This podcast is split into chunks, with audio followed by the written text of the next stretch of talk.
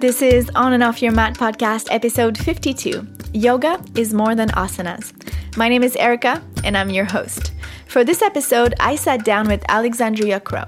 Alexandria is an internationally respected teacher's teacher who leads teacher trainings and workshops around the world. Through her Yoga Physics methodology, her in person continuing education workshops, and online deconstruct to reconstruct courses, as well as her 300 hour teacher training intensives, she aims to clearly explain the what, whys, and how of asanas, meditation, and yogic philosophy, making the practice approachable for everyone of every level and of every walk of life. As a former competitive gymnast, she fell in love with asanas and with yoga in general, but it's through a series of significant injuries that her practice and teachings has dramatically evolved to focus on sustainability and accessibility. As always, I really appreciate your support with this podcast. You like the podcast and you want even more content? Well, get access to exclusive episodes, tutorials, guided meditation, and so much more as you become a VIP member. And know that you can make a big difference even with a small donation or with your membership to help me cover production costs and allow me to continue to produce this podcast. So if you like it to continue, you'd like to support me in this, please visit patreon.com slash on and off your mat and become a VIP member. As a thank you, you'll get access to new exclusive content every month. Okay, you ready? Let's get to our episodes of today with Alex Crow. Hi, Alexandria. Hi, how are you? I'm great. Thank you so much for joining me today. How are you? Oh, I'm good. I'm good. I don't want this. I just this to be evergreen, I suppose, in certain ways, but good as one can be expected if you knew the date. Yeah. so, for listeners that don't know you very well, can you tell us a bit about yourself and your yoga journey? Uh, I I teach primarily other teachers. I teach. Um, obviously, there's some, but I'm primarily a, a continuing educator at this point. Um, I started off in a much different field graphic designer and in the fashion world after that. And uh, it was funny back in, it was actually late, late two, 2007 or somewhere in there, um, that I was just pretty bored. I'd been practicing for a long time. I had a lot of friends that overlapped into the yoga world. Um, and there was a need for me to do something different so a lot of them were like, well, take teacher training. You've been practicing for a while. You like that kind of thing. And so uh-huh. I did, got laid off halfway through. And that's kind of the end of that. I just uh, kind of walked forward and I had a teaching past. I coached gymnastics. I've taught in other ways, um, not traditionally in a in this academic sense, but through lots of other jobs that I've had. And so it just was a natural fit. Um, so I've been teaching full time ever since. Um, and then I have a injury story, um, which is more common to talk about these days. It's certainly mm-hmm. not what I identify with, but it was the pivot point that changed pretty much what I teach. I teach and why I sit in the continuing education field at this point. Mm-hmm. You injured your back, right? Uh, yeah, that was well. That's part of it. Yeah. There's more than just that one. Um, primarily, it was yeah, all uh, disc related stuff. There's some pelvic uh, SI dysfunction, um, mm-hmm. and then a couple other things here and there. But yeah, the it was nerve nerve pain was the big big big part. Mm-hmm. Um, so yeah, back injury. Mm-hmm. And although you were physically able to do more advanced shape before, or like quote unquote advanced position or you know poses and shapes, and you had the knowledge to continue to teach that you don't focus really your work on this today. And I know you mm. believe that yoga is way more than the asana part of it. So, in your words, what is yoga? Like, how do you define this practice for yourself and for your students? I'm going to do it in a different way because I, I do these ones all the time. So I'll give you a new yeah. one of my new analogies for okay, this. Um, so do you remember that that game square peg round hole round round hole round peg when you were a kid? Uh-huh. Okay. So um, there's this inherent feeling of maybe insecurity or lack or um, uh, a, confusion that I think a lot of people have. I think that that's probably very, very, very normal, if I was to say so. Um, and it's this feeling that there's just something about oneself that needs to be fixed, or mm. something about circumstance that needs to be fixed, and then everything that feels like it's lacking will just fall into. And so we kind of wander around looking for, we all have a different shaped hole in us, let's say, we all wander around looking for the peg that's going to fill it. And we're mm-hmm. like, ah, and we keep putting ones in, and they just don't fit right. They're too big, they're too small. And yoga is the process from, from my perspective, my standpoint is of figuring out that there's no peg that's going to fill that. There, there was no hole to begin with. that it, it was all this kind of confusion and misunderstanding that we were given. I think that's part of the human experience. So that's where I would stand. Is like what's what's going to allow oneself to feel whole and worthy, uh, which is inherently our our birthright. Mm. Is that we were supposed to be all along. So then how do the poses, how does the physical practice, the asana practice help us get there? Because that's a big part of yoga. Mm-hmm. It is now modernly for sure. Yeah. Um, the pose catalog has definitely ended up being that, which is why I think that it's a really actually exciting time to look at um, teaching from a physical standpoint. So, if we were to say, you know, asana historically as a as a technique, we're not employing it in even remotely the way that it was used intended all those time uh, all those years before, or intended. Yeah. So yeah. we're in this really different place. And we're in a different environment where we're teaching multiple people at once in a less than consistent fashion. And I think it would be faulty to ignore that or to think that that could somehow be different in some, you know, linear trajectory sort of way. So we have this whole physical catalog. And if you look at what we're trying to teach people, and if I was to take my own story, I have a gymnastics back but that's not the interesting part from the performative standpoint. It's what it ingrained in me, along with lots of other parts of my upbringing, that if I look good, if I perform just right, if I please the authority figure, if I was told I was doing a good job, then regardless of how intuitively it felt to me or whether it was actually wise, and this is all outside of my vantage point, right? This is all unconscious stuff, that it was worth doing. And so I would buy into it like, well, I guess doing the splits is is good and they say it's well aligned and it's really advanced and so here we go. But in truth, that performative people pleasing perfectionist kind of mindset was actually really really painful. Mm-hmm. And it took my injury for me to walk back from that, but I didn't even know. Uh, it was long before injury was ever talked about in yoga.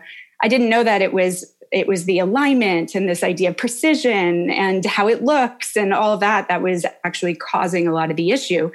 So it was when I repositioned, it was like, oh, wait, who am I without that? Who mm. am I without the splits? Oh, wow, I feel like I might be left alone and people might not want to participate with me. And I'm maybe I uh, am not worth it anymore. And I was completely wrong, but it took actually not doing it and not falling into those grooves in order to really to really see that. So right now, and I walked forward from that and kept looking, and it was like all these beliefs that I'd been given about how asana is supposed to be done. It's like, oh, well, your feet have to go here, your hands have to go there. This is advanced and this is beginner. Mm-hmm. And the more I started to look at what I'd been taught to believe and what the actuality of it was, especially in a universal sense across populations of people, that my belief system was faulty and that it wasn't that universal. And I was like, oh my gosh, but I was actually scared to change some of that stuff. Mm-hmm. I was like, oh, you know, that moment when you realize like people's legs are different and you're like, I've been telling them all to do this similar thing. And they can't. And there's no amount of changing or working hard or anything that's going to change how their bone structure put together. Oh, wow. But then there's, but what if I'm wrong? What if the what if what they told me was right what if i missed something it's all that like feeling of lack and then you realize you're afraid that a bear is about to attack you just because you might change how somebody's feet are positioned mm-hmm. or offer more variable than, than that so there's this like literal fear of bodily death from changing something that is nowhere near that sort of outcome. And so I get very excited about what asana can be used for now and how we can use physicality because people have it's almost like we've used the technique in such a way and and taught it and uh, constructed in such a way that all of our human feelings of lack all this need to perform and be perfect and attain and all that is built right in to how the poses are taught. And i'm like just debunk them. Mm. just debunk them and compare and contrast what the actuality of any specific pose or activity could be And when you butt that up against the individual and what their belief was prior to these all these variations that they could take into account, then you start to see that you're afraid to do what's wise for you because you were told so many times that you have to do it a certain way. And if people can cumulatively engage with that kind of trepidation that shows up and realize that they're all right and that the way they do it is if it's working for them and they really embody it, that that's great. And that means that if everybody around them is doing that too, they can trust and accept that everybody is doing really skillful stuff for themselves. And even though it's different, it works. So then there's unity in that. Mm. And I just think it's so cool that right now we actually have this capacity to teach the depth of yoga way more than just, you know, what we've been using modern asana for right off of all of this rule-based stuff that we've created in the asana world. Is that so, why you short. is that why you created the Asana Lab to really deconstruct the poses so people can have the time to look at what's working for them, why it's working, and then go into all of the other mental activities that are happening and observe that and try to understand what's going on there as well? Yep, absolutely. That's exactly what it's for. Um, I have one of those puzzle solving brains that likes to figure out like all the different reasons something potentially be happening. And if I'm aiming at a specific outcome, then I want to figure out all of the different variables that could allow that outcome to happen and the ones that could steer it off course. So I, in trying to kind of save the poses for a while, um, and some of them can be like rebuilt pretty nicely, and they look really similar to what people are used to. Some of them it's a little harder. You have to go off the the vibe that that they were being utilized for.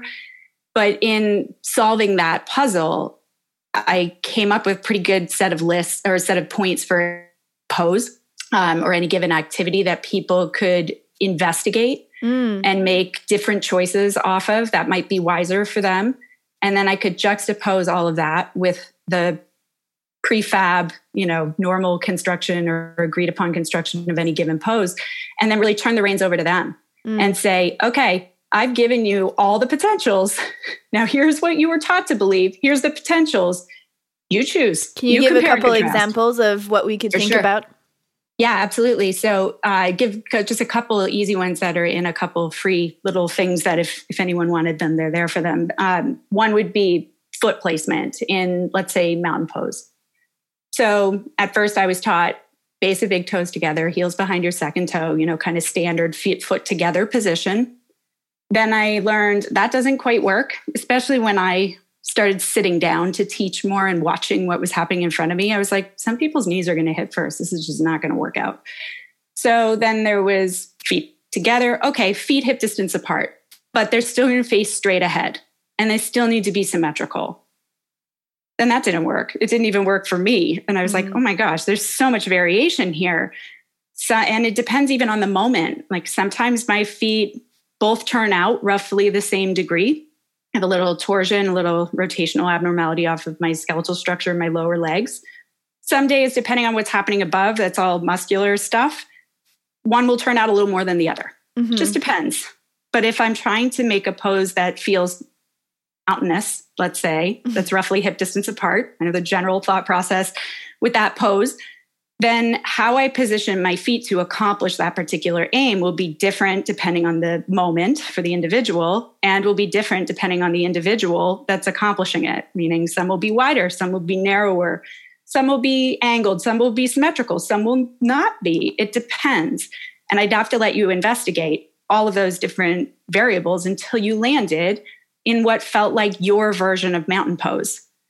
So rather than everybody feet together, feet hip distance, I would say things like bring your feet as close together as they'll go, move them away from one another little at a time, potentially back towards one another until they feel stable under your hips. And then I'm usually pretty descriptive. Like if you were on a people mover that didn't require you to hold the handrail, if it came to a stop, would you be able to keep yourself upright and not topple?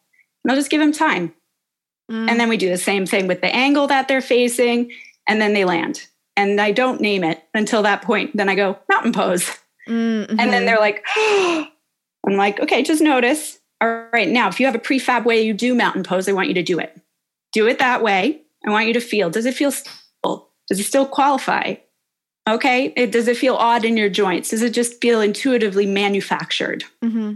If it does, adapt. You know the variables now. You try out your right now version of mountain pose. And I kind of watched them get all pinned in for a second, especially like if you had to ask me 10 years ago, I'd been like, nope, this is this is the way this shape goes. I'm not would have been very hard for me to get out of my own way because I was very reverent to the authority.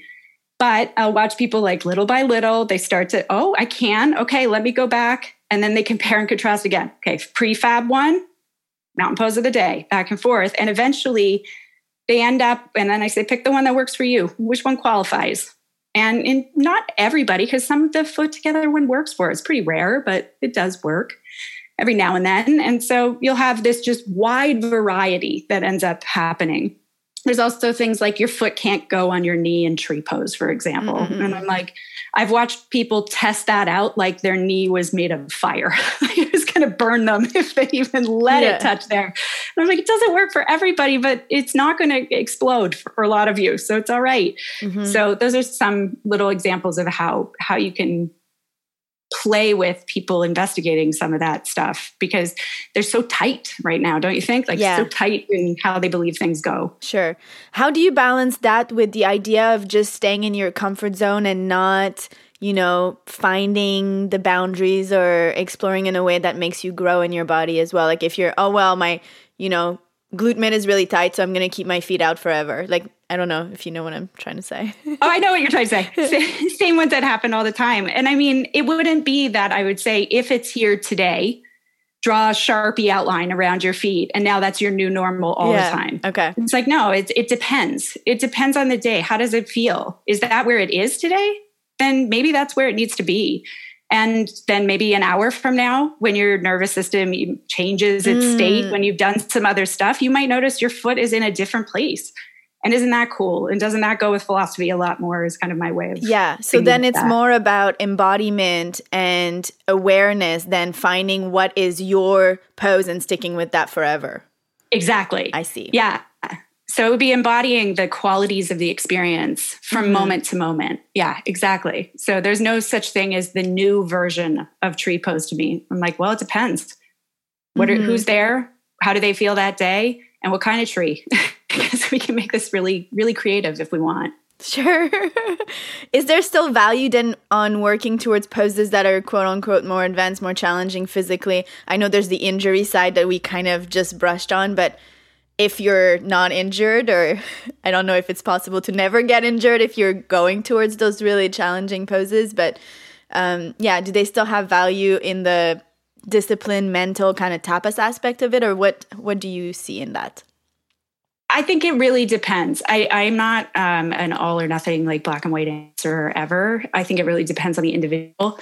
What I would say is if I, I don't teach that kind of stuff right now, but I do teach a lot of people who are in that boat engaging with those kinds of shapes. So in workshops, I do dismantle and and show a lot of like what would seem fancier, or more to show people what what the construction is of that and how even if you can get away with doing it maybe for a short period of time or you're like the one person that wins the lottery which you will not know until the end so you know it's all a gamble even if you can it's still highly exclusive and it's lacking in any kind of like sustainable framework. Um, so for me, because I want to be able to teach anybody who's there, regardless, um, day to day, I don't want to use the highly exclusive, even if I can make them a little bit more safe and a little more personal.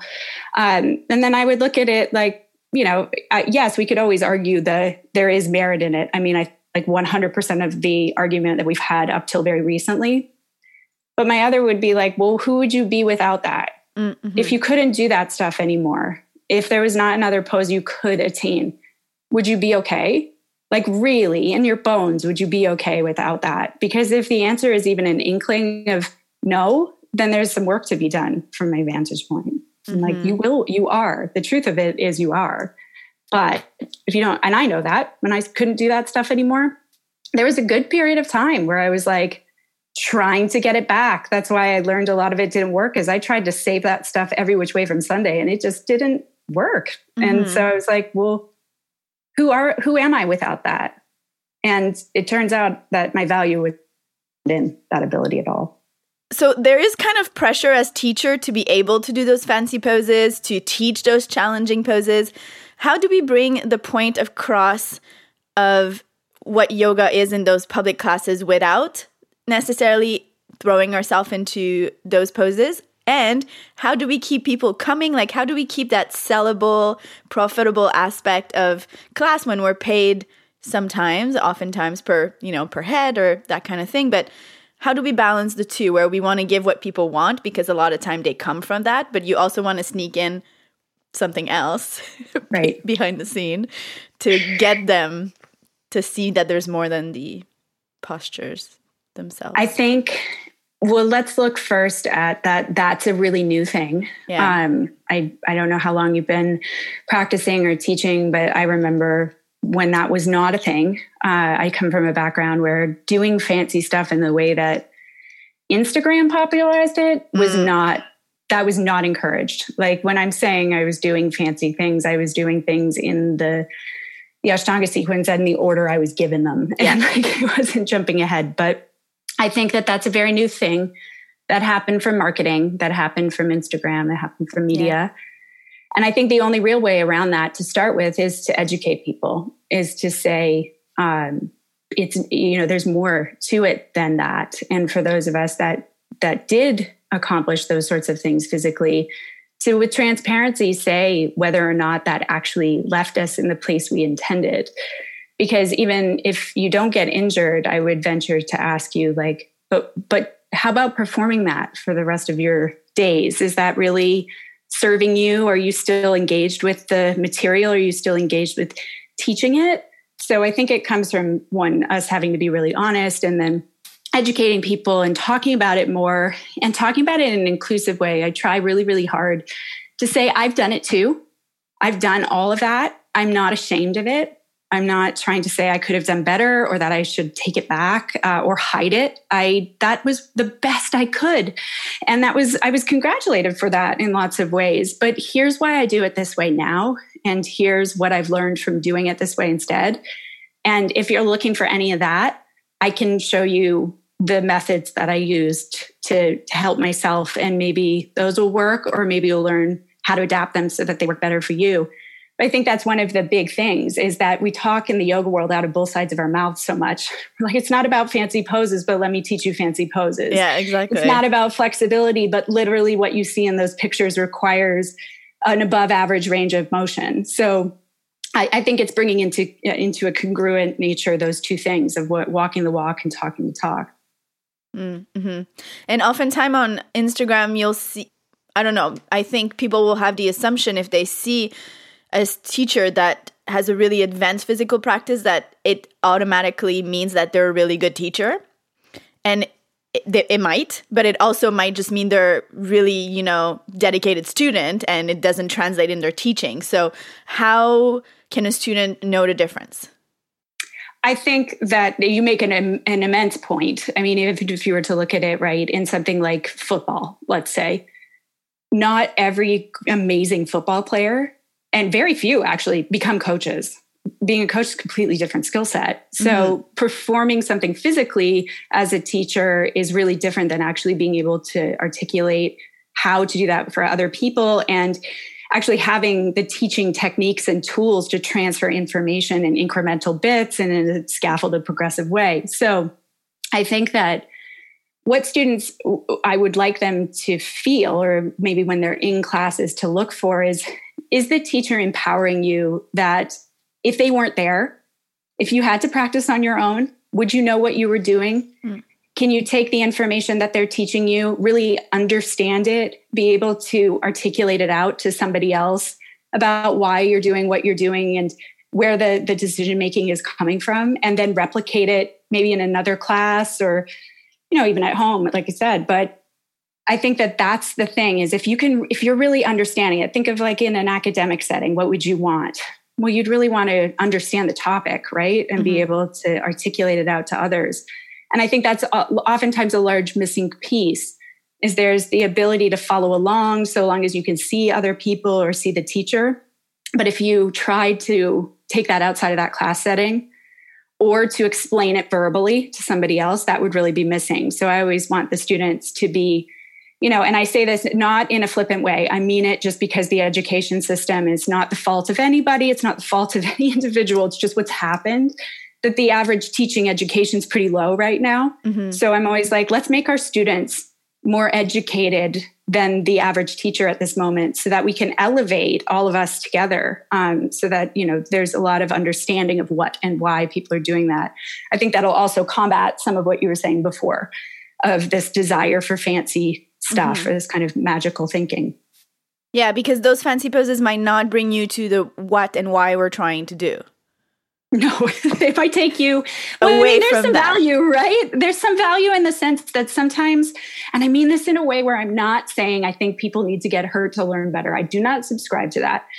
But sometimes you have to bring things into clarity um, in such a, a, a like non-negotiable sort of way where yeah. you really see it to be able to start to dismantle it. Because I think, you know, if I was to take I've been in therapy for years and years. I'm a huge advocate for that. And I understand a lot of what I understand from that vantage point. Um, and that's in addition to a yoga practice. So if you had asked me 10 years ago, 15 years ago, to be able to see what I'm seeing now, I wouldn't have been able to. And one of the big things that helped me see it was actually doing some of that stuff and then not being able to do it and having having for whatever reason the desire to figure out why it was out of an obligation to the people I was teaching for the, for the most part, but um, and a little bit to you know not getting hurt again myself. But I think that right now, if we can use that kind of idea and articulate it to people much more quickly, and then they don't have to go on this journey that mm-hmm. I went mm-hmm. on kind of all by myself. Mm-hmm. There's lots of ability for us to give them that info right out of the gates. It's like, why do you want to learn that? Yeah. What do you think you're going to get out of it? and then really listening to what they say. And you might be surprised what we can probably get away with um, teaching them earlier, I think.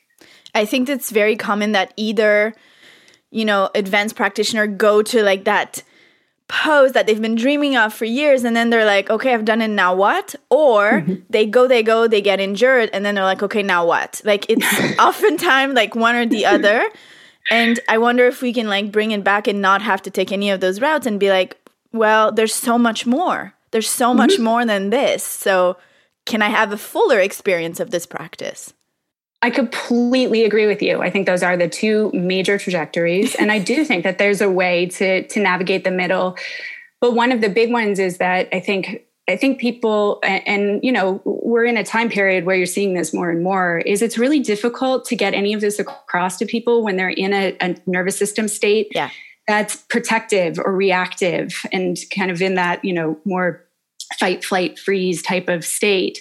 So it's really hard to get people to hear like you don't have to do what you've been taught. Your whole life is vital to you fitting in or surviving. You can actually do things that are kinder and simpler and quieter, more introspective, and probably get there. But I think it takes that kind of quieting down first, um, yeah. which is you know hard for people. And I like to remind myself of that is like people are not going to hear me if they're up here. like, mm-hmm. Mm-hmm. lay there on the floor for a while then then let's talk yeah exactly so let's talk about that there's more than asana so the other parts of yoga, what do you think is the place of the other limbs in our modern westernized classes? Is there, do we have space to talk about those other things and practice those other aspects? I think we do. And I would stand from the standpoint of, if we're going to look at this philosophically, um, the sutras being a text in many. Um, a, a roadmap, um, so to speak, that's a lot more kind of clear cut in certain ways compared to something like the Gita, which would be much more metaphorical and open to one's personal interaction with it over time. Um, I think that if I was to take some of the key bits and pieces out of things, what I would say is we're missing all the preemptive work right now that is part of you know that that limb path or that would be part of the Gita's. And that's what I was saying just just before this, which is why I like this, is just a progression of saying people are we're all in these habits of belief and we're all stuck in this kind of um, self-fulfilling prophecy of lack where it's like maybe this will work or maybe yeah. that'll work and it just keeps going and going yeah exactly yeah. check the box do the thing but then it's that square square peg round hole idea again right like it just doesn't get us there so i think that there's some of that precursory work and if i could take it all the way back to what i think we can start with which would not really be asana for for me in the in all intents and purposes what i would say is we're trying to get people to be here now right? Yeah. And so how do you do that? Well for me i would say well feel here now. Mm-hmm. like let's let's as teachers get really good at understanding what safety means from more than just a let's make the poses safe from a language standpoint from an environmental standpoint from a choice and personal agency standpoint. And then let's say okay feel feel the floor under you. Hear what's around you notice, let's get into our bodies and really be here, but taking the time to do that so that then people can juxtapose the actuality of what the circumstance is with all that checkboxing kind of habit. Because until we pull those two parts apart, I think we're just constantly moving mm. through all those habits. And it's really hard to see any difference. It's so conditioned. It's so conditioned. Yeah so conditioned. Do you see it all over? I mean, I see it all over the place. I see it in myself. I, you know, I don't think you get out of this without constantly being in that. Um, but there's more space, I think, that we get to create between. I would definitely say there's tons more space between uh, intent and impact, um, like, or or the stimulus and choice and action now than there was years ago for me. Mm-hmm. I know you have a deep interest for that philosophical concepts or, mm-hmm. of yoga and how they relate to teaching. So, can we go over a few concepts and you give me like your first thoughts about it or how sure. we can talk about it in class? Yeah. Um, so you were talking about being here in the present, and that made me thought of just fluctuation of the mind. Like, mm-hmm. what do you have to say about that? A comment. So I think that there's this idea that yoga is supposed to or meditative contemplative practices are supposed to stop your thinking. Uh-huh.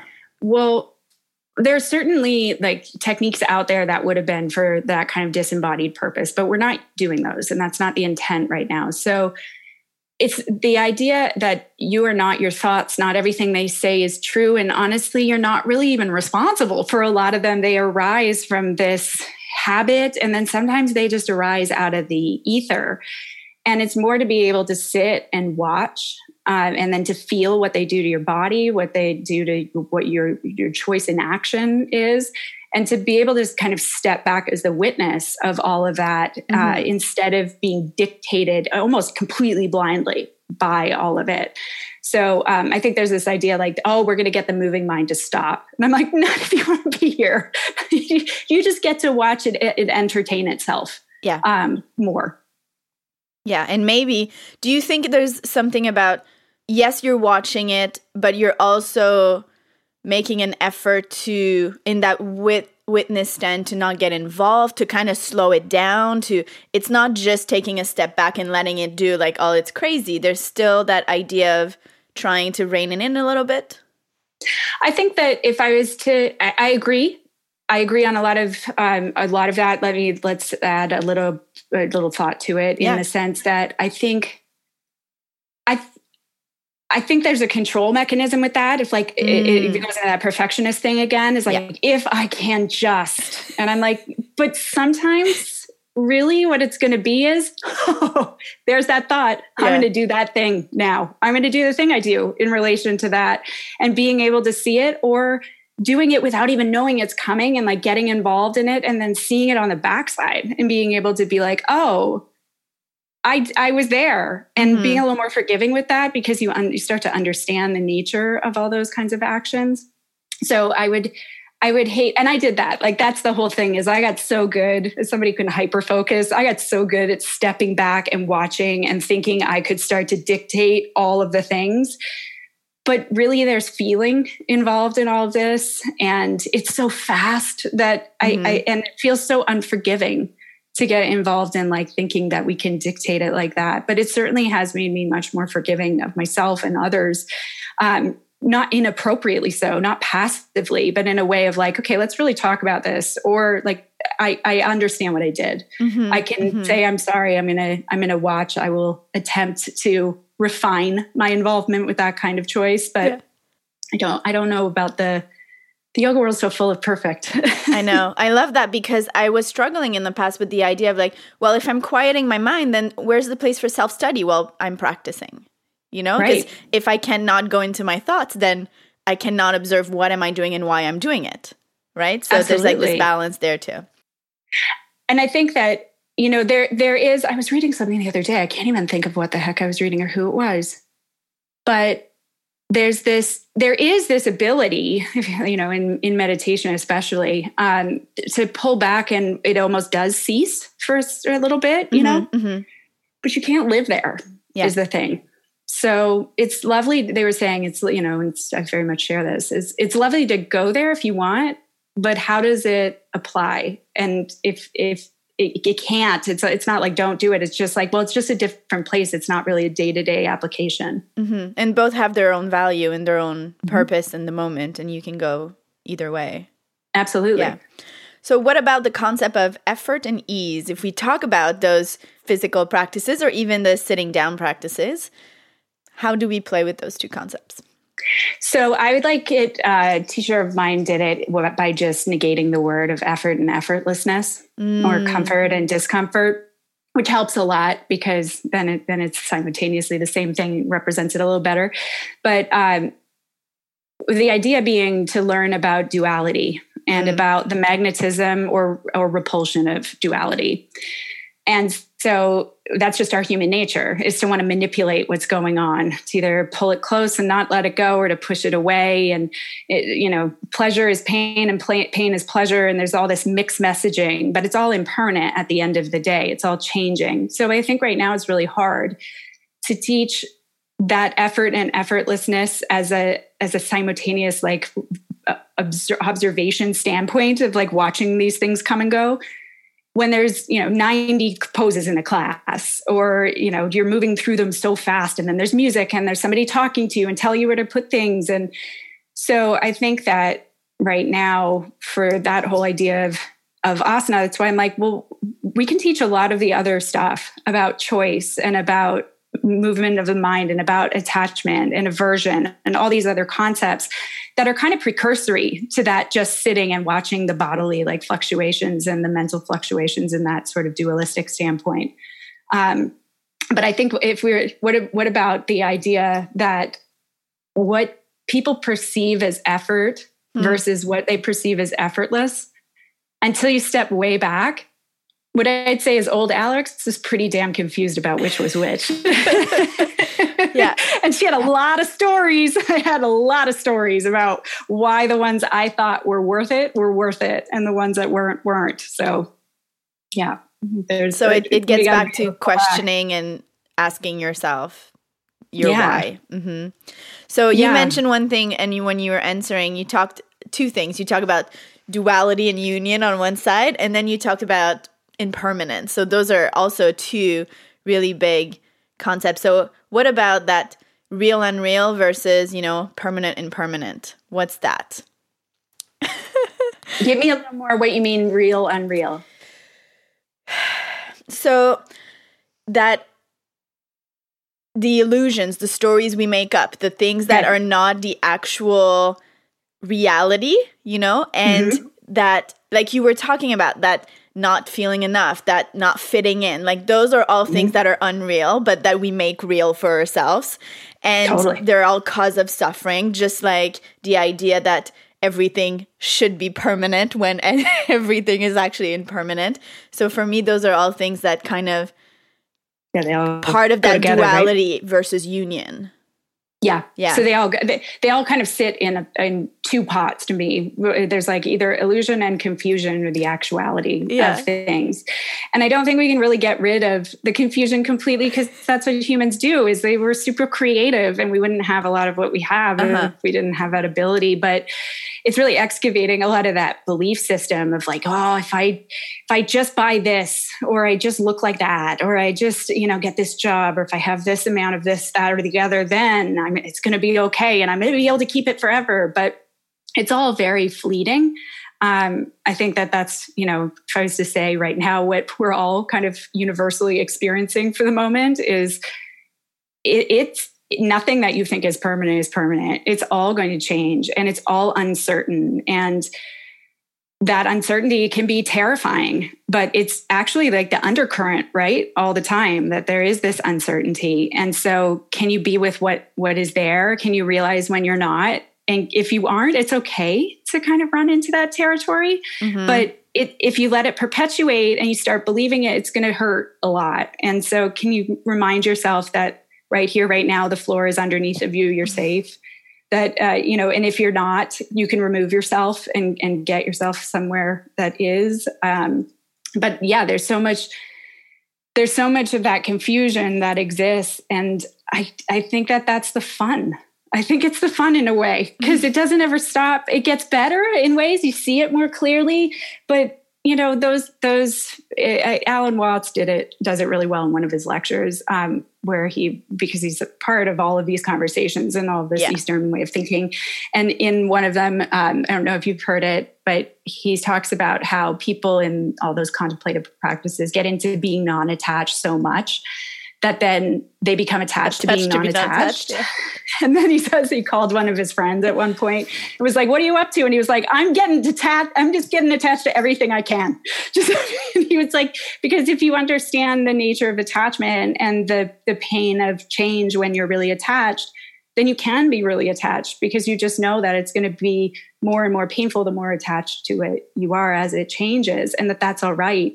Um, it's just to shade it appropriately in, in a way or to really understand it appropriately. So I think that I think it's just the learning of how everything works that gets mm-hmm. to be what it's about. So same with non-attachment. It's not about getting completely detached from everything in your life. It's about watching yourself and how attached you are and how it affects you and move from that place and be like, "Okay, maybe I need to take a step back on this one, relax a little bit my gripping or no, I'm still going to choose to hold on to this because it's mm-hmm. important to me and I'll suffer when I'll suffer and we'll see what happens then.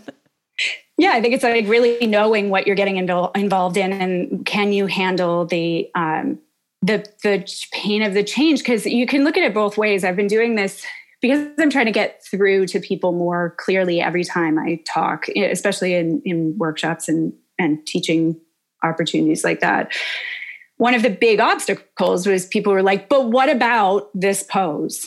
Now I hear all that you're saying and I, I get it and I it makes sense and I'm I'm with you, but I have this pose that I really care about. So I've been doing this little like visualization with people saying, okay, fine, pick the pose or pick the activity that you are either working on or, or that you love so much. Not, can't be Shavasana, can't be like constructive rest. It has to be something like attainment based. Um, but I want you to envision yourself either working towards it or doing it. And then I just say, as they're like visualizing, never again and it's just this mere suggestion of an imaginary outcome. Mm-hmm. And then I ask them, okay, f- notice how you feel, notice the thoughts. And if you're willing to share, share with me what happened. And there's a gamut of, of responses, but there'll be things like, I got hot, my heart's beating, my chest tightened up, I'm mad at you, even though it's, it's just real. a suggestion, yeah. not real. Um, they'll, they'll be, I'm sad, Mm-hmm. The, and then there'll be my favorite one is this is the detached one where they'll be like, whatever, I don't care. And I'm like, oh, okay. You don't care, huh? This thing that you were trying to attain. Then we do this little mini, like, you know, 15 minute relaxation based class. And I ask them to repeat the same thing. And a lot of the responses will be really, really different, which will be, I'm okay. I can do something else. It's all right. Or, um, you know, it, it's no big deal. I, I get it. Uh, or the the fun one is like some people will have appropriate sadness prior, uh, which I would say is really realistic for something you care about. But the flippant people after the fact, the ones that are like whatever, they're always like, I'm sad now. And I'm like, oh, appropriate response. Yay. but it's really quite funny, right? How we're all like very confused by um, what is the nature of attachment? Oh, maybe we'll just be flippant about it. I'm like, well, just realize what you're getting involved in. It's all right. But if I you know. think it's not going to hurt when it's over, well, but that's that's the fun, right? The, the the change and the that kind of I don't know. This is a little off topic, but it was kind of funny. You know that movie? Um, oh, what is it called? Um, A Dog's Purpose. Have you seen this? Have you no. tortured yourself with this movie? No. really sad but it's really beautiful at the same time so this it's uh, i don't want to spoil it for anyone but it's obviously a, a movie about a dog's purpose and what their their life's journey is and so there's a lot of really sad points, and it becomes quite obvious that they're going to be redundant, that there's this very clear pattern they're going to follow. And so you're going to have to go through this. And I turned it on to watch it one night when I just didn't have anything else and I was by myself. And after the first incident with this like sadness, I was like, oh man, this is going to be like 90 minutes at least of this. And then the more it kept happening, the more I realized, like, oh, that's a sensation. And oh, that's because I, I care about that. And I care about that dog. And I care about my dogs that I've had. And I care about certain things. Oh, and that's actually like it's a really powerful, but it's not a scary sensation at the end of the day. It's no more scary than elation in some kind of way when you're really happy about something. Mm-hmm. It's a mm-hmm. different feeling. It's it's a little bit differently, but it's still it's this this feeling of caring about something. And so it was really kind of cool to watch that of being like, oh, I want to avoid that. I want to avoid having to see that or feel that. Yeah. But if you just sit with it, it's like, oh, well, but that's the measure of how much I cared. That's cool that hurts. Oh, that means I was I was involved. That's all right. I don't have to fight that or run from it or think that it's going to stay because that was the cool part is you kept seeing it over and over. Yeah. and then you realize like, oh, it's just it goes. And you forget and you move on to getting really excited about what you see instead. And that really relates perfectly to, you know, avoiding pain and chasing pleasure and that's also very philosophical yogic concept. So that yeah. works. And I feel like there's so many of those. We can talk about this for hours, but I want to get to Ooh. one more thing before we have to wrap it up. Um, knowing all those things and thinking about what's your why and you know trying to understand what you're doing from that place how can we as student refine the way we practice or our understanding of the practice and how as teacher can we encourage our students to to do that i think I think doing it on your own is really I, am all for like self-practice and all that, but I think it's really hard without a teacher, without somebody to bounce things off of, which is why I'm such a big like therapy advocate, is because and why I surround myself with people who don't always tell me what I want to hear in any kind of way. Um, because it's really hard to get out of your own way and see what's going on. And then as yoga teachers we have to be really careful because our scope practice is is not to unpack people's past or or their traumas or things like that um, and not to you know because we can't repack them we're not licensed for that. So mm-hmm. i think it's hard to do it a little bit on your own except that i would say sitting with the idea of like what do you want to do right now versus what do you need Mm. You, what if we're out of balance? If we're saying that this is a place where we're um, looking for for answers in some kind of way, if we were to take the idea of you know the six o'clock class attender, so often they're like, I got to burn it out. I got to burn it out. I got to go, go, go, go, go. But they're the person who probably was up super early, fought traffic to get there, has a job that is probably pretty stressful and we, I'm not saying by any means that I expect them to lay down on the floor and do nothing out of the gates, but their inclination towards doing more that perpetuates this stressed imbalance is so strong when what they actually need or what would balance out that output would be to be more introspective and to be uh, uh quieter and to do less and to realize that's okay and that it's going to take a few minutes before your nervous system kicks down and it, it tells you it's all right to be there, that there's no there's no real harm coming your way um, mm-hmm. you know that that's just this stress response. So i think that's one thing that a student can do is go what do i need? What do i actually need if this is out of balance right now versus what do i want? Um, and and so that's that's a fun one. And then as teachers and what i think i'm supposed to want as well. Oh yeah extra layer there.